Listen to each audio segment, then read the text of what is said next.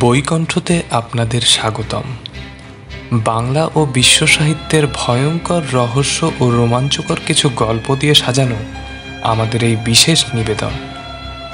বইয়ের পাতা থেকে গল্পগুলোকে কণ্ঠ দিয়ে আপনাদের কাছে ফুটিয়ে তোলাই আমাদের এই প্রয়াস। বইকণ্ঠের আজকের নিবেদন তারাদাস বন্দ্যোপাধ্যায়ের লেখা তারানাথ তান্ত্রিকের গল্প বিরাজ। শুরু হচ্ছে তারানাথ তান্ত্রিকের গল্প বিরাজ। কবি কালিদাস বলে গিয়েছেন, আকাশে মেঘ করে এলে মানুষের চিত্ত আকুল হয়ে ওঠে। আমি কবি নই, তবে আকাশে মেঘ এলে আমার তারানাথের কাছে যেতে ইচ্ছে করে বটে। বর্ষার দিনে মুড়ি আর গরম গরম তেলে ভাজার মতো তারানাথের গল্পও একটা আবশ্যিক ব্যাপার। আজ ছুটির দিনটা সকাল থেকেই মনে হচ্ছিল হয়তোবা বৃষ্টি হবে। আকাশ খোলা রোদ্দুরের তেমন তেজ নেই। দুপুরের পরেই কালো মেঘে চারদিক অন্ধকার হয়ে এলো। এমন সময়ে বাড়িতে বসে থাকার কোনো মানেই হয় না।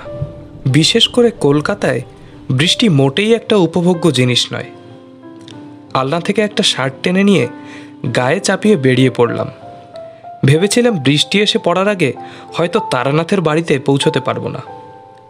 কিন্তু মটলেনের মুখে পৌঁছে দেখলাম তখনও মেঘ আকাশে থমকে আছে। গলির মোড়ের সিগারেটের দোকান থেকে তারানাথের জন্য এক প্যাকেট পাসিংশো নিচ্ছি। পেছন থেকে কে বলে উঠল এই যে তুমি এসে পড়েছো দেখছি। তাকিয়ে দেখি কিশোরী। সে একগাল হেসে বলল যাই বলো ভাই লোকটার গল্প বলার একটা দারুণ কায়দা আছে। একেবারে নেশা ধরিয়ে দিয়েছে। কি বলো?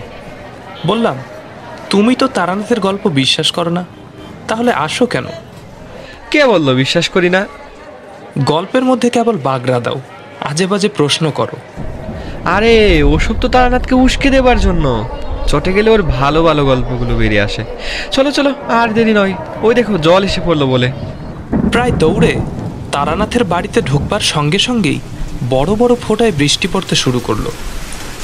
সারাদিনের গুমট ভাবটা কাটিয়ে এলোমেলো ঠান্ডা বাতাস বইতে আরম্ভ করল। বসবার ঘরে ঢুকে দেখি তারানাথ আমাদের দিকে পিছন ফিরে জানলার সামনে দাঁড়িয়ে বৃষ্টি দেখছে। কলকাতার গলি, সেদিকে অবশ্য দেখবার কিছুই নেই। হাত তিনেক তফাতেই ঠেলে উঠেছে পাশের বাড়ির দেয়াল। তবু তারানাথ দেখলাম বিভোর হয়ে বাইরে তাকিয়ে রয়েছে। আমাদের পায়ের শব্দে সে পিছন ফিরে বলল, এই যে তোমরা, এসো এসো, বসো।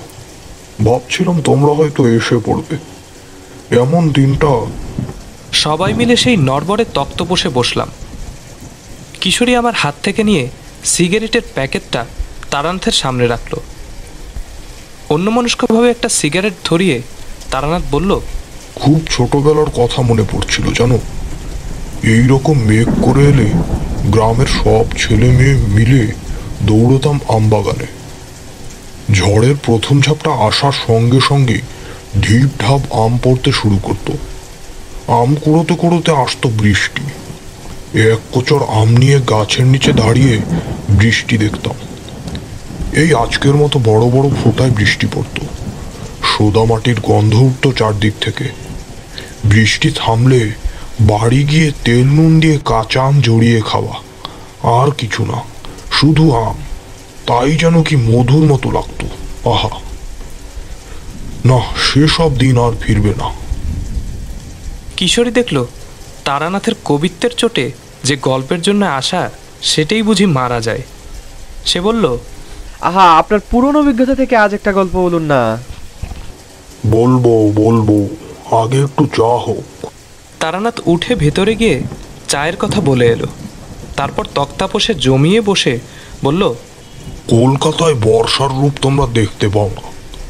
আমরা গ্রামের ছেলে, বুঝলে? খালবিল ভাসিয়ে এক নাগারে তিন চার দিন বাদলা হওয়ার পর কখনো গামছা দিয়ে কই মাছ ধরতে বেরিয়েছ? আমরা যেতাম। তারপর বাড়ি ফিরে এক বাটি নুন নিয়ে বসে সারা গা থেকে যোগ ছাড়াতাম। মা এসে বকুনি দিতেন বৃষ্টি মাথায় করে বাইরে বেরোনোর জন্য। আহা! আবার শিশু হয়ে মায়ের সেই বকুনি খেতে ইচ্ছে করছে। জীবনে অনেক দুঃখ কষ্ট আছে, বুঝলে?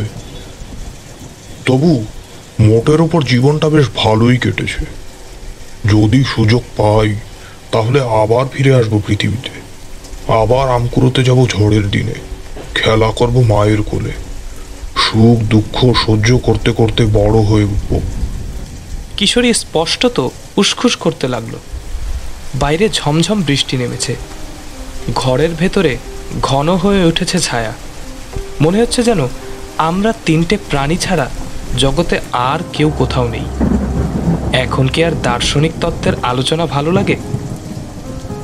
এই সময়ই ভেতর বাড়ি থেকে চা নিয়ে এলো তারানাথের মেয়ে চারি।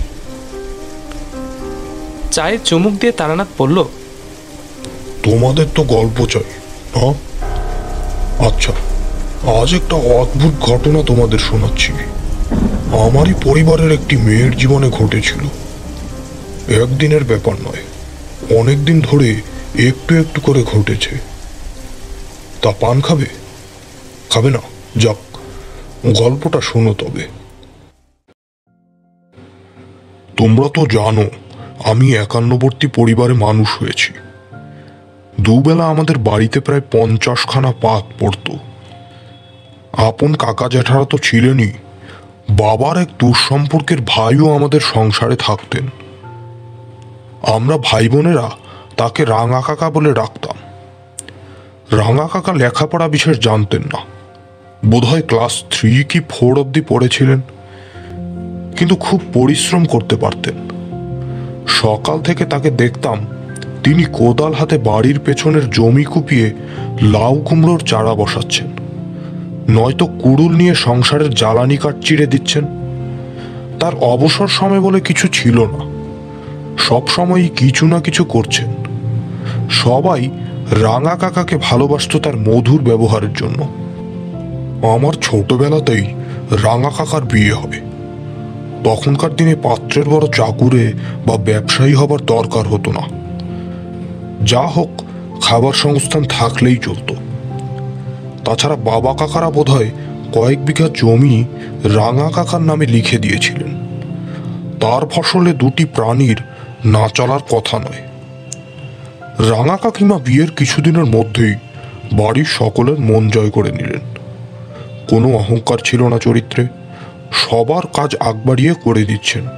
সর্বদা হাসি মুখ। উঁচু গলায় কথা বলতে জানেন না। এমন মানুষকে কে না ভালোবাসে?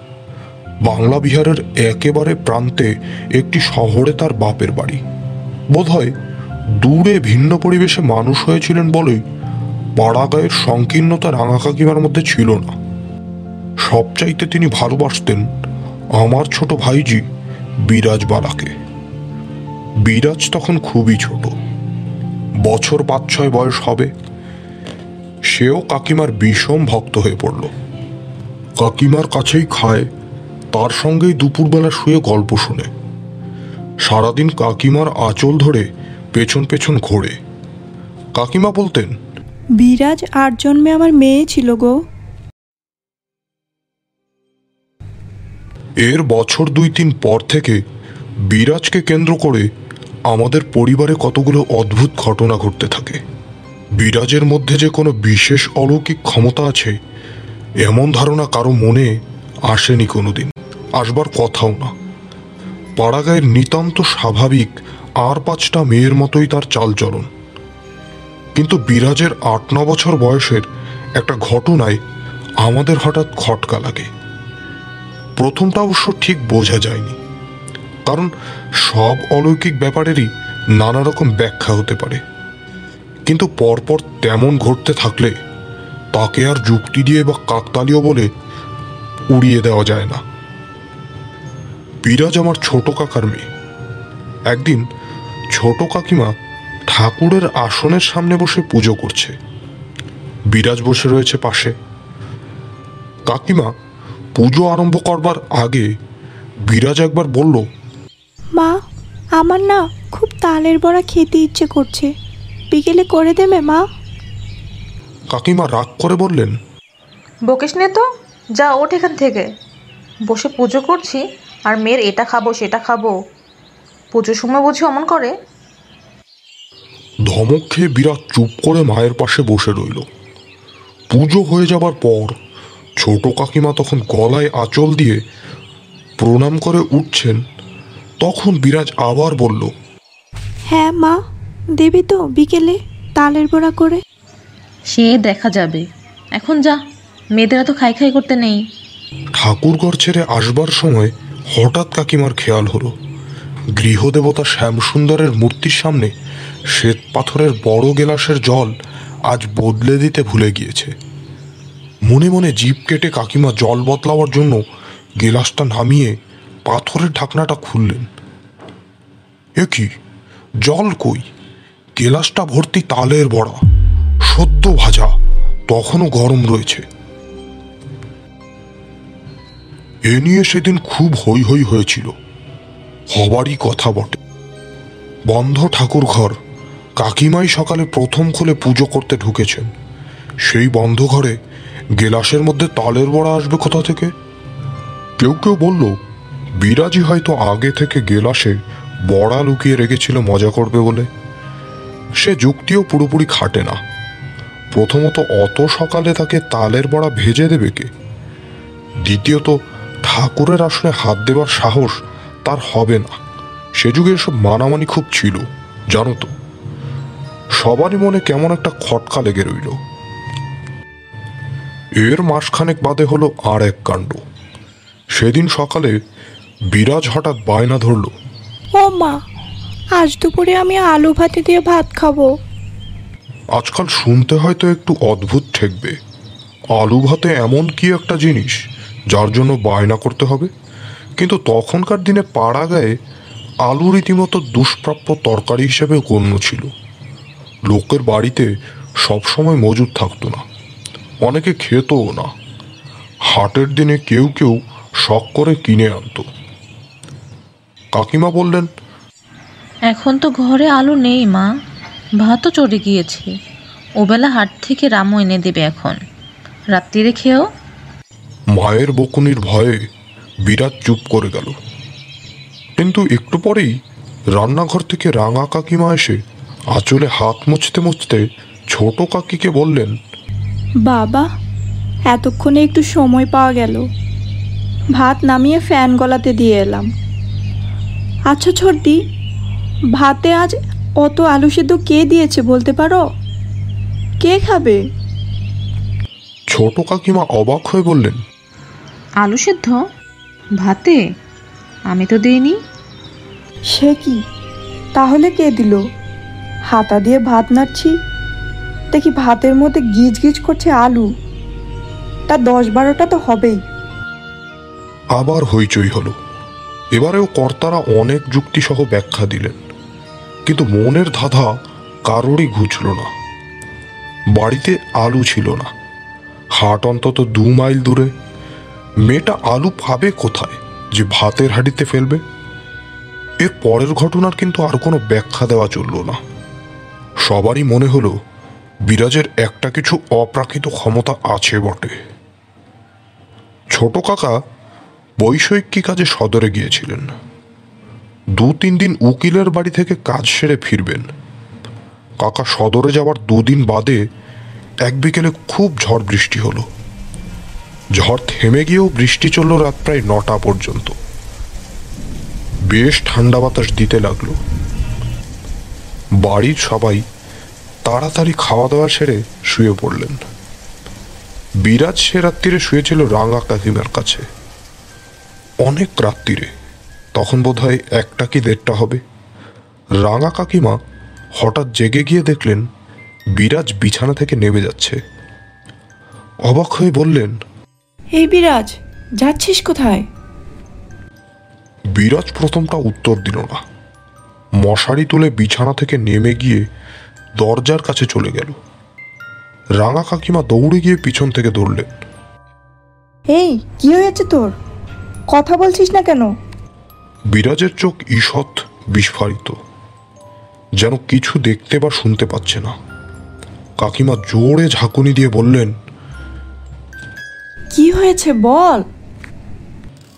সেইভাবেই শক্ত হয়ে তাকিয়ে থেকে বিরাজ বলল দরজা খুলে দাও বাবা এসেছে। বিরাজের রকম সকম দেখে ভয় পেয়ে রাঙা কাকিমা চিৎকার করে ছোট কাকিমাকে ডাকলেন। সেই ডাকে বাড়ির প্রায় সবাই উঠে এলো। সবাইয়ের একই প্রশ্ন কি হয়েছে? অমন করছিস কেন? অমন করছিস কেন? কি হয়েছে? বিরাজ কেবল বলে দরজা খুলে দাও বাবা দাঁড়িয়ে থাকবে নাকি? শেষে বাবা বিরক্ত হয়ে বললেন চল দেখি কোথায় তোর বাবা এসেছে? বাবা এলে ডাকতো না? বাইরের দরজা খুলে দেখা গেল কেউ কোথাও নেই। রাত্রির ঝিমঝিম করছে। ততক্ষণে বিরাজেরও সেই ভাবলেশহীন শূন্য দৃষ্টি কেটে গিয়ে সে একটু স্বাভাবিক হয়েছে। সবাই মিলে তাকে বকাবকি করে দরজা বন্ধ করতে যাবে হঠাৎ দেখা গেল বাড়ি থেকে কিছু দূরে আমবাগানের মধ্যে কিসের যেন আলো। কাদের যেন গলার আওয়াজও শোনা যাচ্ছে। বাবা হেঁকে বললেন কে? কে আসে রে?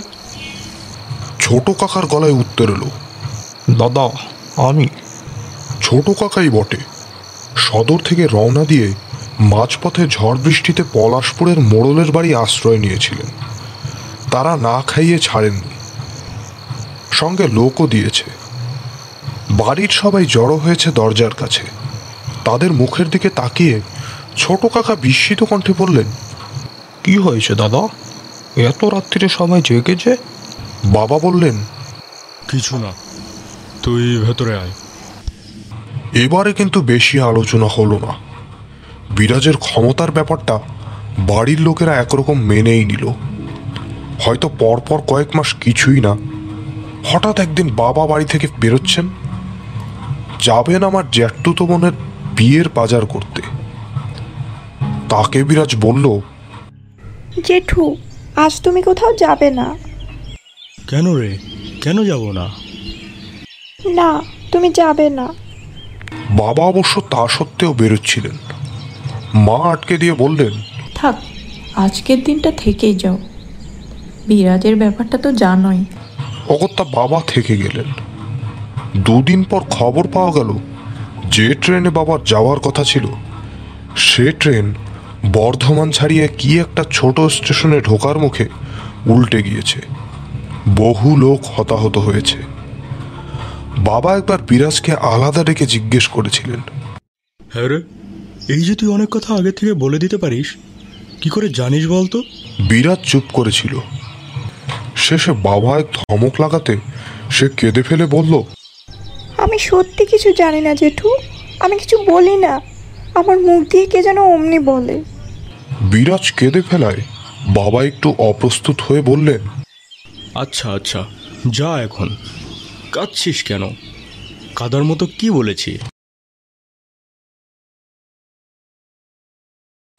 এর কিছুদিন পরে খবর এলো রাঙা কাকিমার বাবা মারা গিয়েছেন। কাকিমার মা ছিলেন না। ছোটবেলা থেকে বাবার কাছেই মানুষ।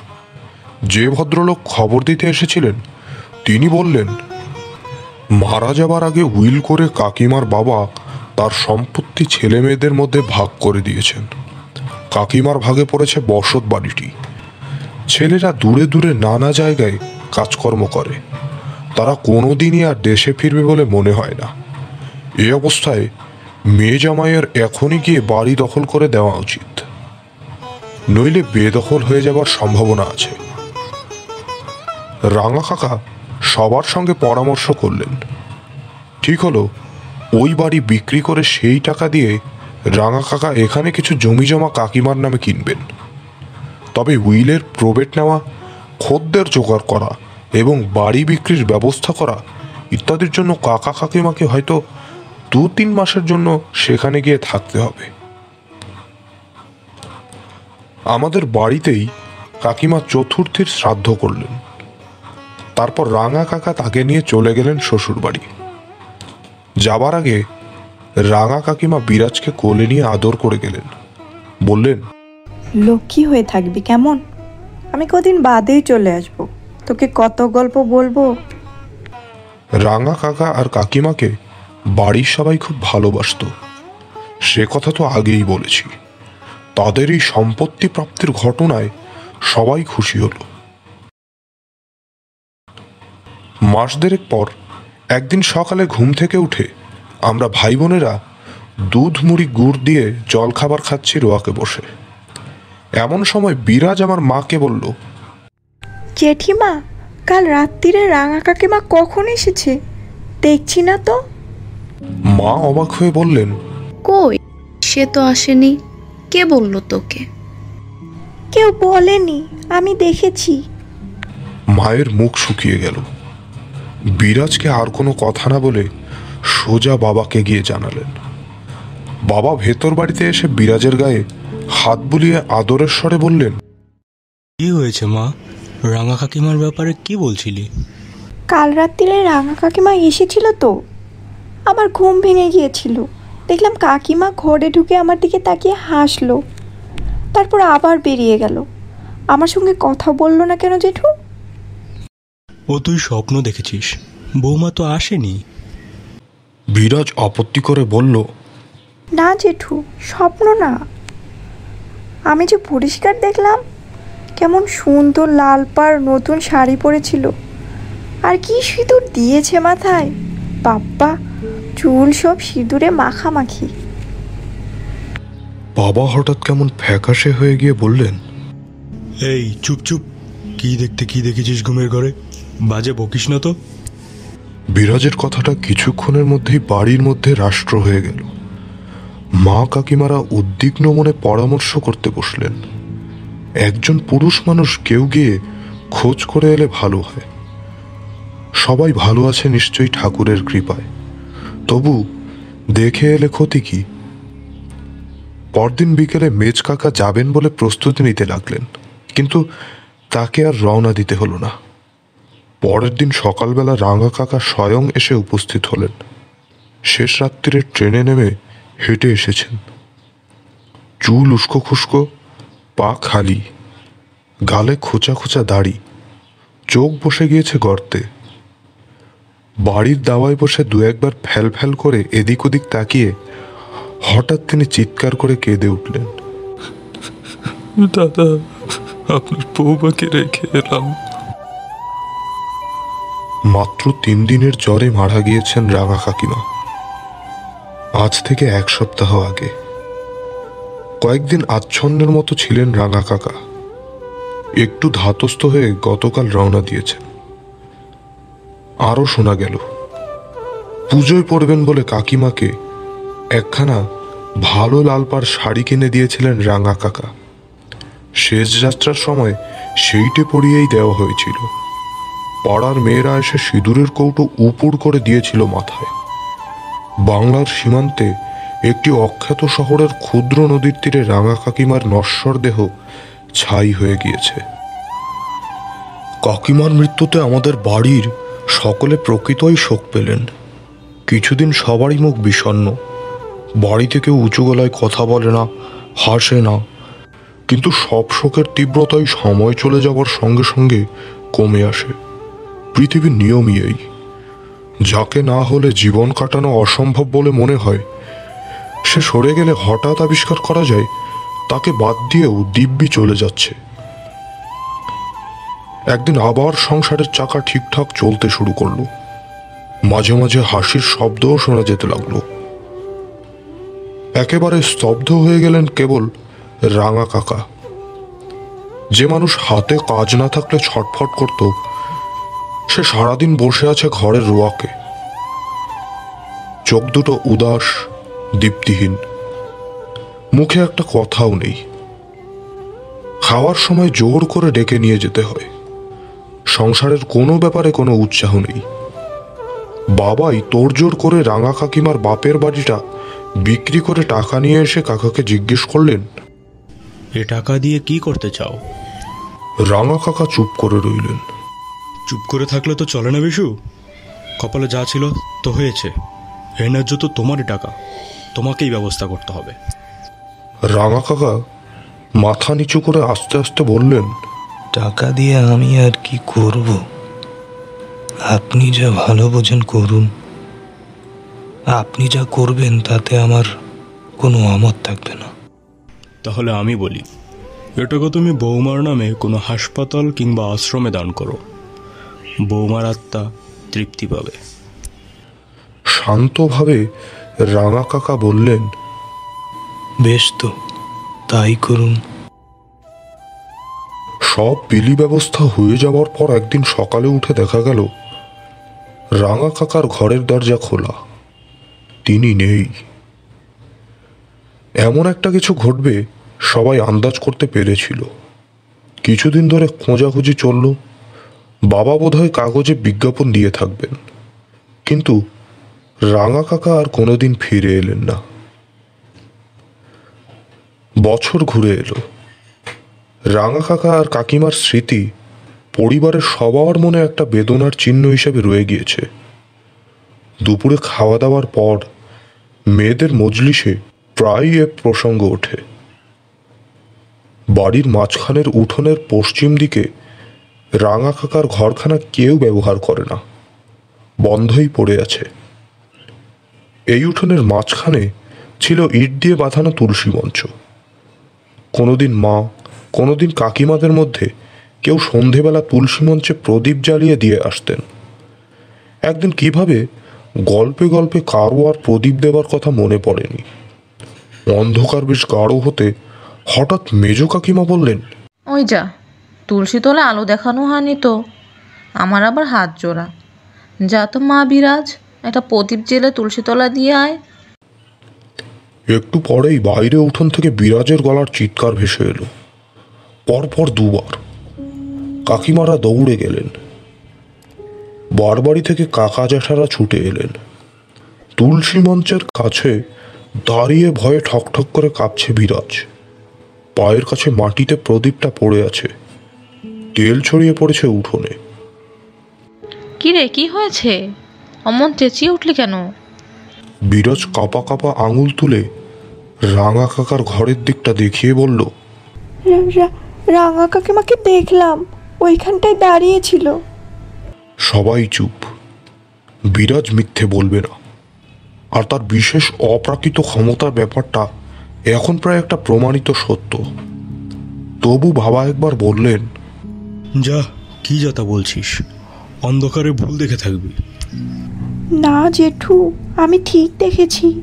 সাদা কাপড় পরা ছিল। ঘর থেকে বেরিয়ে এসে আমার দিকে তাকিয়ে কি যেন বলল? তারপর আবার ঢুকে গেল ঘরে। ঘর থেকে বেরিয়ে এলো। যা তা কি করে হবে? এই তো তালা বন্ধ রয়েছে। বুঝিয়ে সুঝিয়ে বিরাজকে ঠান্ডা করে ভিতরে নিয়ে আসা হলো। তখনকার মতো চাপা পড়ে গেলেও এরপর থেকে বিরাজ ঘন ঘন রাঙা কাকিমাকে দেখতে শুরু করল। কখনো একেবারে পরিষ্কার দিনের বেলা। কাকিমা যেন বিরাজকে কি বলছেন মা জিজ্ঞাসা করেছিলেন কি বলে কিছু বুঝতে পারিস? না জেঠিমা মুখ নাচ্ছে দেখতে পাই কথা কানে আসে না। তবে একটা জিনিস। কি? কাকিমার খুব কষ্ট বলে মনে হয়। কি করে বুঝলি? কথা তো শুনতে পাস না। মুখ দেখতে পাই যে খুব ব্যথা পেলে যেমন মুখ হয় সেই রকম। ছোট কাকা গিয়ে কোথা থেকে এক ভূতের রোজা ডেকে আনলেন? লোকটাকে দেখে আমার আদৌ শ্রদ্ধা হলো না। তখন আমি একটু বড় হয়েছি। গ্রামে সাধু সন্ত এলে সেখানে ধর্ণা দিয়ে পড়ে থাকি। লোক চেনবার ক্ষমতা সামান্য হয়েছে। ভূতের রোজা ঘণ্টা দুয়েক ধরে উঠোনে নানা বিচিত্র ক্রিয়াকলাপ করল। মাটিতে খড়ি দিয়ে নকশা এঁকে তার উপর শ্বেত সর্ষে আর আতপ চাল ছিটিয়ে চিৎকার করে মন্ত্র পড়তে লাগল। কিন্তু ওই পর্যন্তই। সে দক্ষিণা নিয়ে বিদায় হবার পর সেদিন বিকেলেই বিরাজ আবার রাঙা কাকিমাকে দেখতে পেল। দালানের একদিকে রান্নাঘর। সেখানে মা উনুনে আঁচ দিচ্ছেন আর বিরাজ মেঝেতে বসে বিকেলের তরকারির জন্য কুটনো কুটছে। এমন সময় বিরাজ দেখল লম্বা দালান বেয়ে কাকিমা হেঁটে চলে যাচ্ছেন। বিরাজ চেঁচিয়ে উঠল ওই ওই যে কাকিমা যাচ্ছে। মা কাজ ফেলে ছুটে এসে দেখলেন বিরাজ এক দৃষ্টে দালানের দিকে তাকিয়ে রয়েছে। দেখতে পাচ্ছ না জেঠিমা? ওই তো পরিষ্কার দেখা যাচ্ছে। হাতে আবার কি একটা জিনিস রয়েছে? উমা একটা ডল পুতুল মা বলা বাহুল্য দালানের দিকে তাকিয়ে কিছুই দেখতে পেলেন না। ডল পুতুল সেই ছোটবেলায় যেমন তুমি আমাকে কিনে দিয়েছিলে? ডল পুতুল হাতে কোনো এক মৃতার প্রেতাত্মা বারান্দা দিয়ে হেঁটে যাচ্ছে। এ কথা কল্পনা করা কষ্টকর। কিন্তু বিরাজ কিছু একটা দেখতে পাচ্ছে ঠিকই। নইলে হাতে পুতুল থাকার মতো সূক্ষ্ম মিথ্যা বিরাজের পক্ষে আবিষ্কার করা সম্ভব নয়। এরপর ছোট কাকা আর একজন ভালো রোজা আনবার প্রস্তাব করেছিলেন।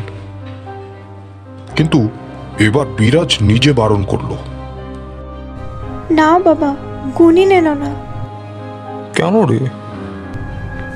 রাঙা কাকিমা আমাকে কত ভালোবাসতো। মরে গিয়ে কি আমার ক্ষতি করতে চাইবে? হয়তো আমাকে ভুলতে পারেনি বলে আমার কাছে আসে। দিন কাটতে লাগল। মাস দুই তিন হয়তো কিছু হলো না। আবার একদিন বিরাজ কাকিমাকে দেখতে পায়। মানুষের মন বড় বিচিত্র জিনিস। কালে সবই খাপ খেয়ে যায়। বিরাজের রাঙা কাকিমাকে দেখতে পাওয়াটা একটু একটু করে সকলের গা সাওয়া হয়ে এলো। প্রথম যৌবনে পা দিয়ে আমি বাড়ি থেকে পালালাম গুরুর খোঁজে। সে গল্পটা কিছুটা তোমরা জানো। তান্ত্রিক সাধনার দিকে খুব মন গিয়েছিল।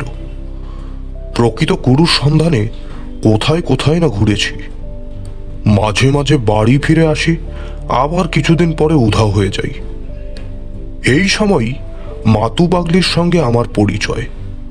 সে বড় সাংঘাতিক মেয়ে মানুষ। আমাকে দীক্ষা দেয়নি বটে, কিন্তু কতগুলো ক্ষমতা দান করেছিল। তারপর বরাকর নদীর ধারে শালবনে সেই মধুসুন্দরী দেবীর আবির্ভাব। তিনিও আমাকে বীজমন্ত্র এবং কতগুলি শক্তি দান করেন।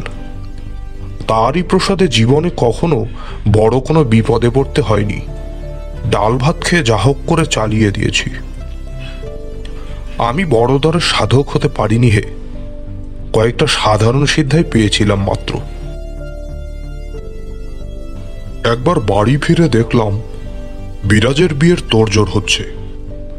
ভালো একটা সম্বন্ধ এসেছে, গোয়ারি কৃষ্ণনগর থেকে। ছেলের বাপ মায়ের বিশেষ দাবি দেওয়া কিছু নেই। মেয়ে দেখে তাদের খুব পছন্দ হয়ে গিয়েছে। এখন কেবল দিনক্ষণ ঠিক করবার যা দেরি। বিরাজ দেখতেও সত্যি খুব সুন্দর হয়েছে। মাথায় বেশ লম্বা, ফর্সা, ধপধপ করছে গায়ের রং। একতলা কালো কোকড়ানো চুল, টানা টানা চোখ। এম এর বিয়েতে খরচ না হবারই কথা। আমি থাকতে থাকতেই একদিন পাত্রপক্ষ এসে বিরাজকে আশীর্বাদ করে পাকা কথা দিয়ে গেল। পাত্রের বাবা মানুষটি ভারী অমায়িক। গোলগাল চেহারা মুখে সবসময় হাসি লেগে রয়েছে। গ্রামদেশে পাত্রের বাবার সাধারণত একটা দাম্ভিক চালচলন থাকে। এ ভদ্রলোকের সেসব নেই।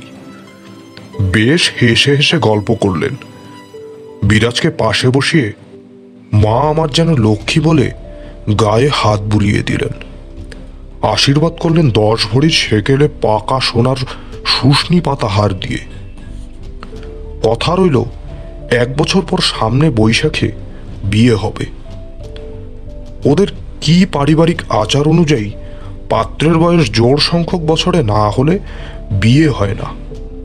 সামনের বছর ছেলের বয়স হবে চব্বিশ। আশীর্বাদ ছেড়ে পাত্রপক্ষের লোকেরা বিকেলবেলা চলে গেলেন। তারা সন্ধ্যের ট্রেন ধরবেন।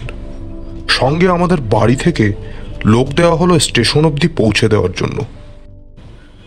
সেদিনই রাত্রিরে বিরাজের ঘর থেকে কান্নার আওয়াজ পেয়ে মা আর বাবা উঠে দেখতে গেলেন। ছোট কাকিমার পাশেই শুয়েছিল বিরাজ। কাকিমা জেগে বসে অবাক হয়ে বিরাজের দিকে তাকিয়ে আছেন। আর বিরাজ অঝোর ধারায় কাঁদছে। মাঝরাত্রিরে ঘুম ভেঙে বিরাজ নাকি দেখতে পায়, মশারির ঠিক বাইরেই রাঙা কাকিমা দাঁড়িয়ে তার দিকে তাকিয়ে কি বলবার চেষ্টা করছেন। কিন্তু প্রাণপণ চেষ্টাতেও তার গলা দিয়ে কোনো শব্দ বের হচ্ছে না। কি করুণ বিধ্বস্ত মুখ রাঙা কাকিমার। বিরাজ কেঁদে ফেলে বলে কেন বারবার আসছো রাঙা কাকিমা? কি বলবে? কি কষ্ট তোমার? উত্তরে রাঙা কাকিমা দু হাতে ধরে রাখা কি একটা জিনিস সামনে বাড়িয়ে দেন। সে হাতে ডল পুতুল। কি সুন্দর ঠিক যেন একটা সত্যিকারের বাচ্চা। এই সময়ে ছোট কাকিমা জেগে উঠতে রাঙা কাকিমার শরীর যেন গুঁড়ো গুঁড়ো হয়ে ঝরে পড়ে গেল। পরদিন সকালে বাবারা সব ভাই মিলে পরামর্শ সভা বসালেন। আলোচনার বিষয় ছিল এই, বিরাজের বিয়ে হতে চলেছে। বিয়ের পরেও যদি সে এরকম রাত বিরেতে চেঁচামেচি করে, তাহলে তার শ্বশুরবাড়ির লোকেরা কি ভাববে? পরে এ নিয়ে মহা অশান্তির সূত্রপাত হতে পারে। আবার কি একজন রোজা ডাকা হবে? আর কি করা যেতে পারে? সবার মতামতই রোজা ডাকার দিকে যাচ্ছে দেখে আমার বড় খারাপ লাগল। প্রেত বিতারিণী মন্ত্র অবশ্যই আছে। কিন্তু বেশিরভাগ পাড়াগে বুজুর্গের দল তার কিছুই জানে না। আমি জানি, কিন্তু রাঙা কাকিমাকে আমরা সবাই খুব ভালোবাসতাম। তাকে তাড়াবার জন্য কোনো ক্রিয়া অনুষ্ঠান করতে কেমন যেন বাধো বাধো ঠেকতে লাগল। তাছাড়া ওই মন্ত্র পাঠ করবার সময় যে আত্মাকে তাড়ানোর জন্য অনুষ্ঠান করা হচ্ছে, তার খুব কষ্ট হয়। সে যন্ত্রণার মধ্যে রাঙা কাকিমাকে ফেলতে মন চাইল না। অবশ্য একটা কাজ করা যায়। বিরাজকে একটা কবচ করে দিতে পারি। সেটা হাতে ধারণ করলে কোনো আত্মা ইচ্ছা করলেও ওকে দেখা দিতে পারবে না। যা যা লাগবে জোগাড় করতেও বিশেষ অসুবিধা হবে না। বামাবর্ত শঙ্খের চূর্ণ, আর তিনটে কাকের বাসা আছে, এমন নিম গাছের শেকড়ের অংশ চাই। তার সঙ্গে মেশাতে হবে। না, তোমাদের কাছে এসব বলা বৃথা। ওই যে কিশোরী হাসছে। কিশোরী তৎক্ষণাৎ গম্ভীর হয়ে বলল, না না, আমি অবিশ্বাস করে হাসছি না মোটেই। আসলে আপনি মাঝে মাঝে এমন সব জিনিসের নাম করেন, যা আমাদের দৈনন্দিন জীবনে একেবারেই অপরিচিত। শুনলে হাসি পেয়ে যায়। আচ্ছা একটা কথা জিজ্ঞেস করি। বিরাজের এই ব্যাপারটা সম্বন্ধে আপনার কি মত? তারানাথ বলল, বিরাজ খুব ভালো মিডিয়াম ছিল। তখন ততটা বুঝতে পারিনি। এখন আন্দাজ করতে পারি। তুলা রাশি, চন্দ্র প্রবল, এমন জাতিকার এটা হতে পারে। হবেই যে এমন কোনো কথা নেই। এর ভেতর আরও অনেক প্রভাব কাজ করে। তবে হওয়া সম্ভব। এদের কাছে মৃত আত্মারা সহজেই দৃশ্যমান হয়। ডামরতন্ত্রের নিয়ম অনুযায়ী কবচ করে দিলে জাতক বা জাতিকার এই গুণ সাময়িকভাবে লোপ পায়। আর বিরাট যে মিথ্যে কথা বলছে না, বা এটা ওর মনের কিংবা চোখের ভুল নয়, তা আমি সহজেই বুঝতে পেরেছিলাম। কারণ তোমরা তো জানো, আমি প্রেতাত্মার অস্তিত্ব টের পাই। বিরাজের সঙ্গে মৃত আত্মার যোগাযোগ আমি বুঝতে পেরেছিলাম। বললাম কি করে বোঝেন? দেখতে পান। দেখতে তো পাই তবে সব সময় দেখবার প্রয়োজন হয় না। আমি গন্ধ দিয়ে বুঝতে পারি। কীরকম যেখানে ঘন ঘন আত্মার আবির্ভাব হয় সেখানকার আবহাওয়ায় একটা অদ্ভুত গন্ধ থাকে। অনেক দিনের বন্ধ ঘরের ভেতর যেমন একটা ছাতা ধরা ভ্যাবসা গন্ধ পাওয়া যায় সেই রকম। সেই সঙ্গে সমস্ত শরীরে মনে একটা অদ্ভুত অনুভূতি হয়। এটা অবশ্যই আমি তোমাদের ভাষা দিয়ে ঠিক করে বোঝাতে পারব না। কিশোরী বলল সে যাই হোক গল্পটা বলুন। তারানাথ আবার শুরু করল। কবচের কথা তুলতেই বাবা বললেন তুই তুই আবার কি খবর দিবি? না না সে কাজ নেই। আসলে বাড়ির লোকেরা আমাকে একেবারেই হিসেবের বাইরে রেখেছিল। অপদার্থ বাড়ি পালানো ছেলে আমাকে দিয়ে কোনো কাজের কাজ হওয়া সম্ভব নয় এই ধারণা প্রত্যেকেরই। বললাম একবার দেখোই না। ফল না হলে খুলে ফেলে দিও। তাও বাবা বোধহয় রাজি হতেন না। কিন্তু ছোট কাকিমা বললেন আচ্ছা ও দেখ না কবচ বিশ্বাসেও তো ফল হয়। অনেকে তো অনেক কিছু করল। একবার ওটা করে দেখি। তিন চার দিনের মধ্যে কবচ তৈরি করে বিরাজের হাতে পড়িয়ে দিলাম। এরপর মাস দুই সেবার বাড়িতে ছিলাম। তার মধ্যে বিরাজ আর কখনো রাঙা কাকিমাকে দেখেনি। বাবা পর্যন্ত বলতে বাধ্য হলেন। না ছেলেটা কিছু বিদ্যে শিখেছে বটে। গ্রামাঞ্চলে এসব খবর খুব দ্রুত রটে। আমার দেওয়া কবচের গল্প কিছুদিনের মধ্যেই চারদিকে ছড়িয়ে পড়ল। একদিন বাবা এসে বললেন দুজন লোক তোকে ডাকছে। বাইরে বসিয়ে রেখেছি। যা বাবা দেখি কেমন প্রশংসা মিশ্রিত দৃষ্টিতে আমার দিকে তাকিয়ে আছেন। বাইরে ঘরে এসে দেখি দুজন গেও চেহারার লোক চৌকিতে সংকুচিত হয়ে বসে আছে। ময়লা ধুতি ফর্সা জামা তাতে আবার কাচবার সময় বেশি নীল পড়ে গিয়েছে। বললাম কি চাই? আগে আমরা চালতে পথা থেকে এসেছিলাম। বেশ। কি দরকার? আগে আপনি একজন গুণী লোক। আমাদের ওদিকে আপনার খুব নাম রটে গিয়েছে। আপনি ইচ্ছে হলে সব করতে পারেন। কি বিপদ? আপনারা কি চান তাই বলুন না। তাদের প্রার্থনা অতি সরল। ভদ্রাসন নিয়ে তারা তাদের ক্ষুদ্রত ভাইয়ের সঙ্গে জোর মামলা লড়ে যাচ্ছে। আমি কি মামলায় জেতবার জন্য তাদের একটা কবচ করে দিতে পারি? এই জন্য তারা দুশো টাকা অবধি খরচ করতে প্রস্তুত আছে। ধমক দিয়ে তাদের তাড়িয়ে দিলাম বটে, কিন্তু বুঝতে পারলাম এই সবে শুরু মাত্র। এবার দলে দলে লোক আসতে আরম্ভ করবে। কজনকে তাড়াবো? কাজেই পরদিন শেষ রাত্রিরে পোটলা পোটলি গুছিয়ে বাড়ি থেকে সরে পড়লাম। কিশোরী জিজ্ঞেস করল কিন্তু এ ধরনের কবচ তো আপনি দিয়ে থাকেন। তাহলে ওদের তাড়ালেন কেন? তারানাথ বিষণ্ণভাবে হেসে বলল সে অনেক পর থেকে দিতে শুরু করি। ওই সময় আমার প্রথম যৌবন। মনে আশা সিদ্ধ সাধক হব। টাকার জন্য মামলার কবচ গরু হারানোর মাদুলি দেওয়া ওসব ভাবতেই পারি না। তারপরে বিয়ে থাওয়া করলাম। সন্তানাদি হলো সংসারের পেছনে দৈব ঔষধ থেকে বশীকরণ হোম সবই শুরু করলাম। সেই থেকে পতনের আরম্ভ। একটা দীর্ঘশ্বাস ফেলে তারানাথ গল্পে ফিরে এলো। ন দশ মাস এদিক সেদিক ঘুরে বিরাজের বিয়ের কিছুদিন আগে বাড়ি ফিরে এলাম। আমাকে দেখে আর কেউ তেমন না হোক মা খুশি হলেন। যাক, বিরাজের বিয়ের কথাটা মনে রেখেছিস তাহলে। তুই না এলে আমার ফাঁকা ফাঁকা লাগতো যে। অপ্রস্তুতভাবে হাসলাম কেবল। কি আর বলার আছে? মাই কেবল শেষ দিন অবধি নিঃস্বার্থ ভালোবাসা দিতে পারে সন্তানকে। অন্য কেউ খুব আত্মীয়তা বোধ না করলে তাদের দোষ দিতে পারি না। আমি বা কি দায়িত্ব পালন করেছি বাড়ির লোকদের প্রতি? ভালোবাসা তো আকাশ থেকে পড়ে না। রাত্রিরে খাওয়ার সময় বাবা বললেন তুমি যে কবচ দিয়ে গিয়েছিলে বিরাজকে তাতে খুব কাজ দিয়েছে। তারপর থেকে বিরাজ আর ভয় টয় পায়নি। কিছুক্ষণ চুপচাপ খেয়ে যাবার পর বাবা বললেন এই যে একটা বিদ্যে শিখেছিস এটাও তো বাড়িতে থেকে ব্যবহার করতে পারতিস। টাকার জন্য নাই হলো মানুষের উপকারের জন্য তো করতে পারিস। বাড়িতে তোর মন বসে না কেন? চুপ করে রইলাম। আমার মনের গরণ এমন হয়ে গিয়েছে যে বাড়িতে আর কোনোদিন মন বসবে না। বাবাকে সে কথা বলে লাভ নেই। নির্ঝঞ্ঝাটে বিরাজের বিয়ে হয়ে গেল।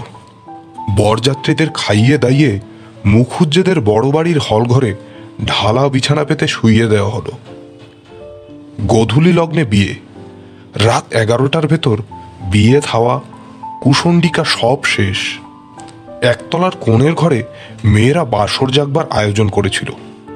রাত দেড়টা দুটো অবধি বাসর ঘর থেকে হাসি আর গানের শব্দ পাচ্ছিলাম। আস্তে আস্তে বাসরের কোলাহল থেমে এলো। ছেলে মানুষেরা আর কত রাত্রির জাগবে? শরীর খাটাখাটুনি করে ক্লান্ত। আমিও কখন ঘুমিয়ে পড়েছি টের পাইনি। ঘুম ভাঙল শেষ রাত্রিরে বাবার ডাকাডাকিতে। তাকিয়ে দেখি বাবা পাশে দাঁড়িয়ে ধাক্কা দিচ্ছেন। ওট ওট ব্যস্ত হয়ে উঠে বসলাম। কি হয়েছে বাবা? বাবা পাংশু মুখে বললেন বিরাজ আবার ওরকম করছে। সে কি? এমন তো হবার কথা নয়? কি জানি। তুই কবচ দেওয়ার পর আর কখনো তো হয়নি। বাসরে তো সবাই মিলে আমোদ আহ্লাদ করেছে। তারপর বুঝি একটু ঘুমিয়ে পড়েছিল। এই একটু আগে চিৎকার করে জেগে উঠেছে। জামাই খুব ভয় পেয়ে গিয়েছেন। তুই একবার চল। ততক্ষণে আমি নাকে একটা সোদা সোদা ছাতা ধরা ভ্যাবসা গন্ধ পেতে শুরু করেছি। এবারে সে অবধি এ গন্ধটা আর পাইনি। বিছানা ছেড়ে দাঁড়িয়ে উঠে বললাম আমার সঙ্গে এসে তো। সিঁড়ি দিয়ে নিচে না নামে সোজা এগিয়ে যাচ্ছি দেখে বাবা বললেন ওদিকে কোথায় যাচ্ছিস? বিরাজ তো নিচে বাসর ঘরে। বললাম এসোই না। ছোট কাকিমার ঘরের সামনে এসে থামলাম। দরজা খোলা। সবাই নিচে গিয়েছে বিরাজকে সামলাতে। ঘরে ঢুকে বাতিটা উস্কে দিয়ে দেরাজগুলো খুলে দেখতে শুরু করলাম। ওপর থেকে তিন নম্বর দেরাজে ছিল জিনিসটা। আমার ধারণাই ঠিক। বাবার বিস্মিত দৃষ্টির সামনে বাড়িয়ে ধরলাম বিরাজকে দেওয়া আমার কবচখানা হে কি? এটা এখানে এলো কি করে? সেটা অবশ্য আমিও পরিষ্কার জানতাম না।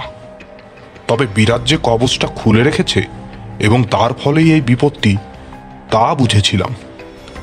আর খুলে রাখতে হলে সবচেয়ে নিরাপদ জায়গা নিজের ঘরের দেরাজ।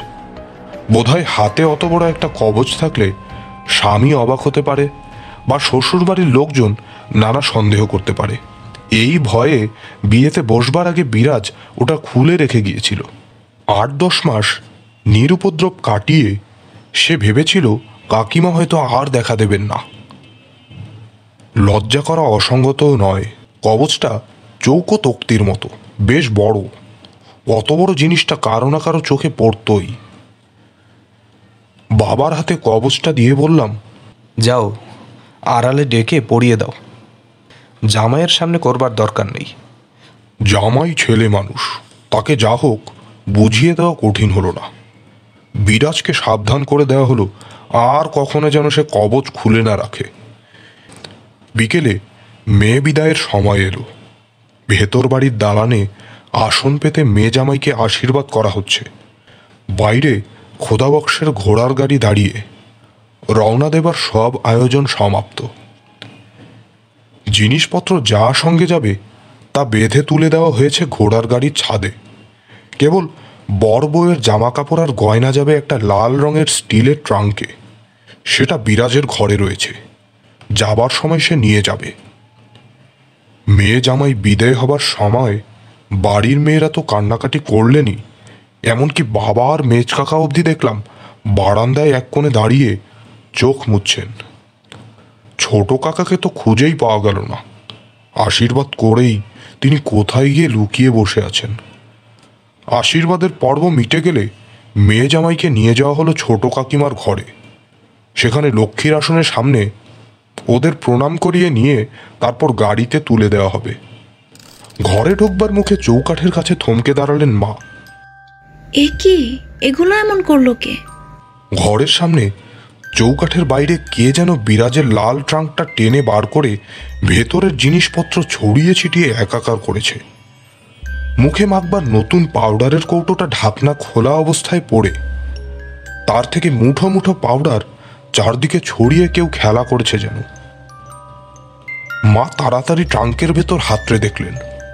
না, জামাইয়ের শালের নিচে গয়নার বাক্স ঠিক আছে। তাহলে এর মানে কি? চোর হলে গয়নার বাক্সই তার লক্ষ্য হবে। কোনো শিশুর দুষ্টুমি বলে মনে করা যেত, কিন্তু তত ছোট শিশু বাড়িতে কেউ নেই। মা আর ছোট কাকিমা জিনিসগুলো গুছিয়ে আবার বাক্সে ভরে দিয়ে ট্রাঙ্কের ডালা বন্ধ করতেই যারা কাছাকাছি দাঁড়িয়েছিল, তারা অস্ফুট বিস্ময়সূচক শব্দ করে উঠল। ট্রাঙ্কের লাল রঙের ডালার ওপরে পাউডার মাখা ছোট ছোট হাতের ছাপ। একটি শিশু যেন হাতে পাউডার মেখে মনের আনন্দে ছাপ দিয়েছে। কিন্তু অত ছোট বাচ্চা তো কেউ নেই আমাদের বাড়িতে। ছাপগুলো খুবই ছোট ছোট হাতের, প্রায় সদ্যজাত শিশুর মতো। এত ছোট বাচ্চা কি নিজে বসে খেলা করতে পারে? ব্যাপারটা রহস্যই রয়ে গেল। বিরাজ আর তার স্বামী রওনা হয়ে যাওয়ার পর এ নিয়ে অনেক আলোচনা হলো বটে, কিন্তু কেউ কোনো সিদ্ধান্তে পৌঁছতে পারল না। এর কিছুদিন পর আমিও আমার বাড়ি ছেড়ে বেরিয়ে পড়লাম। কত ঘুরলাম সমস্ত বাংলাদেশের শ্মশানে মশানে। সিদ্ধ পিঠে। প্রকৃত সাধকের দেখা পাবার পিপাসা মনের মধ্যে উদ্যগ্র হয়ে উঠেছে তখন। সারাদিন পথ হাঁটি, সন্ধেবেলা কোনো মন্দিরে কি বাঁধানো গাছের তলায় রাতের আশ্রয় নেই। রান্না করে খেতাম না কখনো। হাতে পয়সা থাকলে দোকান থেকে চিড়ে মুড়ি কিনে নিতাম। কখনো বা পুণ্যলোভী গ্রামবাসীরা খাবার দাবার উপহার দিয়ে যেত। জীবনের এই সময়টা খুব ভালো কেটেছে, জানো? এখন এই বদ্ধতার ভেতর বসে মনে করলে রোমাঞ্চ হয়। কেমন মুক্ত আনন্দে পথে পথে বেড়ানো। মাথার ওপরে খোলা আকাশ। পথেরও কোনো সীমা নেই। কত বিচিত্র মানুষের সঙ্গে পরিচয়। কত আশ্চর্য অভিজ্ঞতা। এখন মাঝে মাঝে মনে হয় সাধনার জন্য নয় বোধহয় এই পথের নেশাতেই ঘরছাড়া হয়ে পড়তাম। এইভাবে ঘুরতে ঘুরতে বাংলা আর বিহারের সীমান্তে একটা ছোট শহর মতো জায়গায় গিয়ে পড়েছি সেখানকার মুদির দোকানের চিড়ে আর গুড় কেনবার সময় মুদিকে জায়গাটার নাম জিজ্ঞাসা করলাম। মুদি বলল ছোট রামপুর বাবুজি। আমি চমকে উঠলাম। কি বললে? ছোট রামপুর?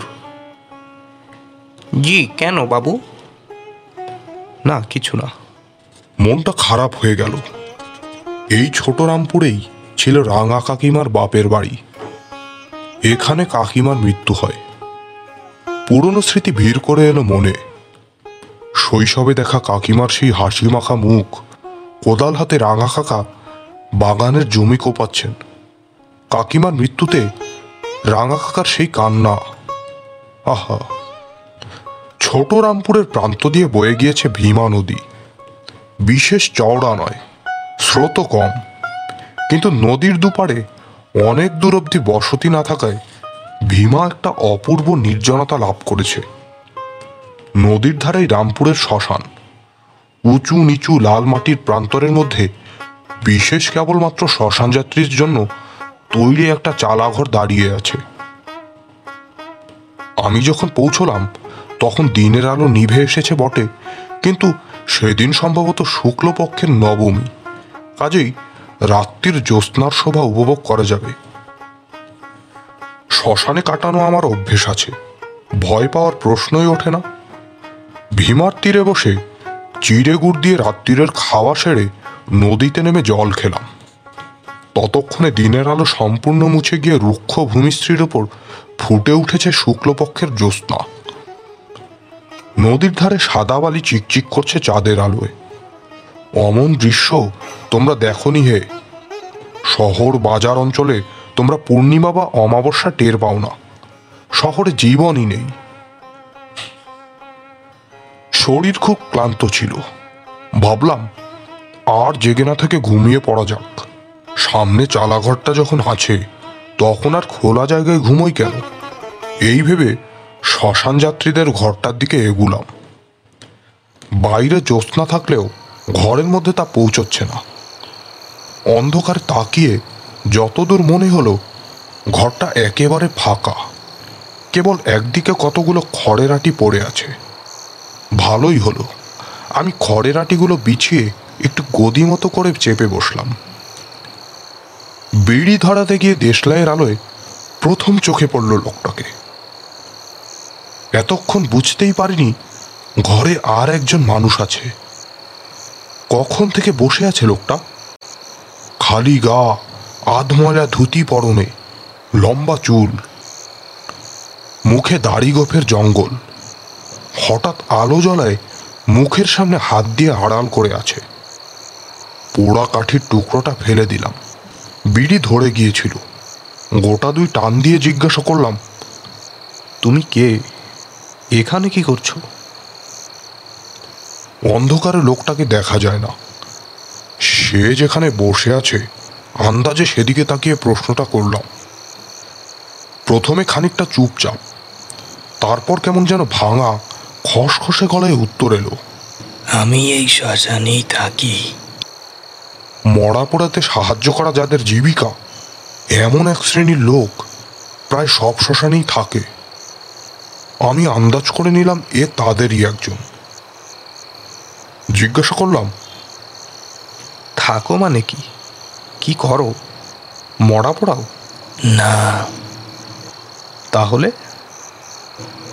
শুধু থাকি আর শ্মশানে ঘুরে বেড়াই। নিজের অভিজ্ঞতা থেকে জানি এ ধরনের লোকেরা কথা কম বলে আর নিজেদের সম্বন্ধে কিছু বলতে চায় না। কাজেই প্রসঙ্গ বদলে বললাম, বিড়ি খাবে? না। ভালো মজা। আমি একটু গল্প জমাতে চাইছি, কারণ চিরদিনই আমার শহরে পালিশ করা মানুষের চাইতে এইসব হাটে মাঠে ঘুরে বেড়ানো চরিত্রদের বেশি ভালো লাগে। তা এ দেখছি বাক্যব্যয়ে একেবারে অনিচ্ছুক। লোকটার গলাই বা অমন ভাঙা ভাঙা কেন? ঠান্ডা লেগেছে নাকি? একটু চুপ করে থেকে ভাবলাম কি প্রসঙ্গে কথাবার্তা চালানো যায়? তারপর মনে হলো ওর জীবনের সঙ্গে মিল আছে এমন কথা জিজ্ঞাসা করাই ভালো। ঘরের কোণে অন্ধকারের দিকে তাকিয়ে বললাম তুমি কতদিন আছো এখানে? অনেক দিন অদ্ভুত কিছু দেখনি? বা এমন কোনো ঘটনা যা তোমার মনে রয়ে গিয়েছে? এইবার লোকটার অনিচ্ছুক কণ্ঠে প্রথম প্রাণের স্পর্শ লাগল। সে বলল কেন দেখব না? এমন একটা ঘটনা দেখেছি যা কোনো দিন ভুলতে পারব না। একটু বিস্মিত হয়ে বললাম কি ঘটনা? কিছুক্ষণ স্তব্ধতা তারপর অন্ধকারের ভেতর থেকে আবার সেই মানুষটির গলা ভেসে এলো। অনেক বছর আগে এই শ্মশানে একজন লোক তার স্ত্রীকে দাহ করতে নিয়ে এসেছিল। অল্প বয়সের বউ। লাল পার শাড়ি পরিয়ে মাথার সিঁদুর দিয়ে তাকে নিয়ে আসা হয়েছিল। নদীর পারে ওই যেখানে রাঙামাটি ঢিবি মতো উঁচু হয়ে আছে, দেখতে পাচ্ছ? বাইরে তো চাঁদের আলো, ঠিক ওইখানে। লোকটা বসে কাঁদছিল একা। বউকে খুব ভালোবাসতো কিনা? আমি নড়ে চড়ে সোজা হয়ে বসলাম। এই ঘটনা যেন বড্ড চেনা চেনা লাগছে। তাহলে কি এই লোকটা রাঙা কাকিমার দাহ কার্যের সাক্ষী? কদিনের জন্য এসেছিল তারা। কাজ শেষ করে ফিরে যাওয়ার কথা ছিল। বউয়ের আর ফেরা হলো না। আকাশে মেঘ ঘন হয়ে আসছিল। পাছে বৃষ্টি এসে পড়ে। এই ভয়ে ডোমেরা বাঁশ দিয়ে চিতা খুঁচিয়ে দিচ্ছিল তাড়াতাড়ি কাজ সারবার জন্য। এইখানেই জন্ম হয়েছিল বউটার। আবার এইখানে এসেই মরল। আমার আর কোনো সন্দেহ ছিল না। রাঙা কাকিমার শেষ কাজের কথাই বলছে বটে লোকটা। আশ্চর্য যোগাযোগ তো। আমি জীবনে আজ প্রথম এখানে এলাম, তাও না জেনে, আর এ সেই লোকটার সঙ্গে আলাপ। বললাম খুবই দুঃখের কথা বটে। কিন্তু মানুষ তো মরেই। বিশেষ করে এই ঘটনাটা তোমার মনে আছে কেন? আবার একটু স্তব্ধতা। লোকটা শ্বাস প্রশ্বাসের শব্দও শুনতে পাচ্ছি না। মানুষ এমন চুপ করে বসে থাকতে পারে? লোকটা বলল মনে রাখবার কারণ আছে। বউটার পেটে বাচ্চা ছিল। আমি চমকে উঠে বললাম, কি বলছো তুমি? এ কথা কেউ জানতো না? না, বউটা ভেবেছিল আর কিছুদিন বাদে স্বামীকে বলবে। তার সময় পায়নি কিন্তু বাঁশ দিয়ে খোঁচাবার সময় ডোমেরা বুঝতে পেরেছিল। তারা বলেছিল মানুষটাকে। পেটে সন্তান থাকলে আলাদা করে দাহ করতে হয়, জানো তো? নইলে দুজনের কারোরই মুক্তি হয় না। আহা, বউটার বড় শখ ছিল একটা সন্তানের। সে শখও মিটল না, মুক্তিও হলো না। মুক্তি না হওয়ার কি যন্ত্রণা, তা কেবল বদ্ধ আত্মাই জানে। তাই বুঝি নিজের যন্ত্রণার কথা জানাবার জন্য সে বারবার বিরাজের কাছে যায়। এতক্ষণ মেরুদণ্ড টান করে শুনছিলাম। এবারে লাফিয়ে উঠে দাঁড়িয়ে চিৎকার করে বললাম, সে কি? তুমি বিরাজের নাম কি করে জানলে? কে তুমি? কোনো উত্তর নেই। ঘরে স্তব্ধতা। দেশলাই জ্বালালাম কেউ নেই কোথাও। দরজার বাইরে নদীর চরে অপার্থিব জ্যোৎস্না ফুটেছে। ঘরে যে ছিল সে দরজা দিয়ে বেরোলে আমি নিশ্চয়ই দেখতে পেতাম। দৌড়ে বাইরে বেরিয়ে এসে চারদিক তাকাল শূন্য লাল মাটির প্রান্ত স্বপ্নের দেশ বলে মনে হচ্ছে। জনপ্রাণী নেই কোথাও। কোথায় গেল সে? ঠিক এই সময়ে এক ঝলক বাতাসে ভেসে এলো একটা সোদা, গুমো, ভ্যাবসা গন্ধ।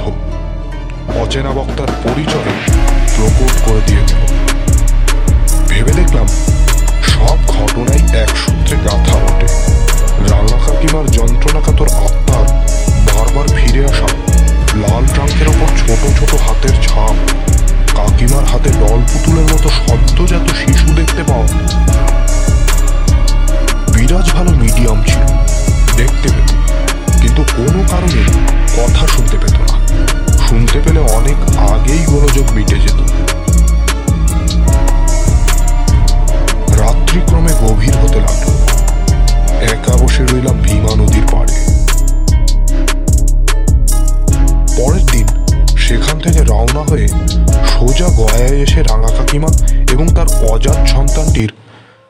কামনায় পিণ্ডদান করি।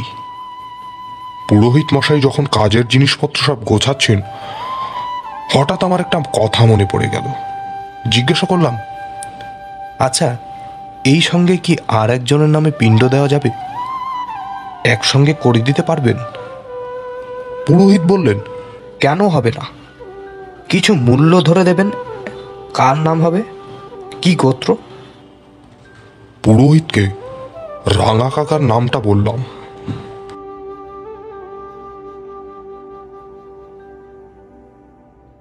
শুনছিলেন বৈকণ্ঠের আজকের নিবেদন, তারাদাস বন্দ্যোপাধ্যায়ের লেখা তারানাথ তান্ত্রিকের গল্প বিরাজ। গল্প পাঠে গল্পের সূত্রধার এবং তারানাথের ভূমিকায় আমি তাজিম। এছাড়া অন্যান্য চরিত্রের ভূমিকায় ছিল রনি, জাহিদ, মমতা, সুমাইয়া ও সুপ্তি। পোস্টার ডিজাইন, ধ্বনি পরিকল্পনা এবং পর্ব পরিচালনায় আমি তাজিব। শেষ হল তারানাথ তান্ত্রিকের গল্প বিরাজ। সামনের সপ্তাহে আরও একটি রহস্য রোমাঞ্চে ভরা গল্প নিয়ে হাজির হবে বই কণ্ঠ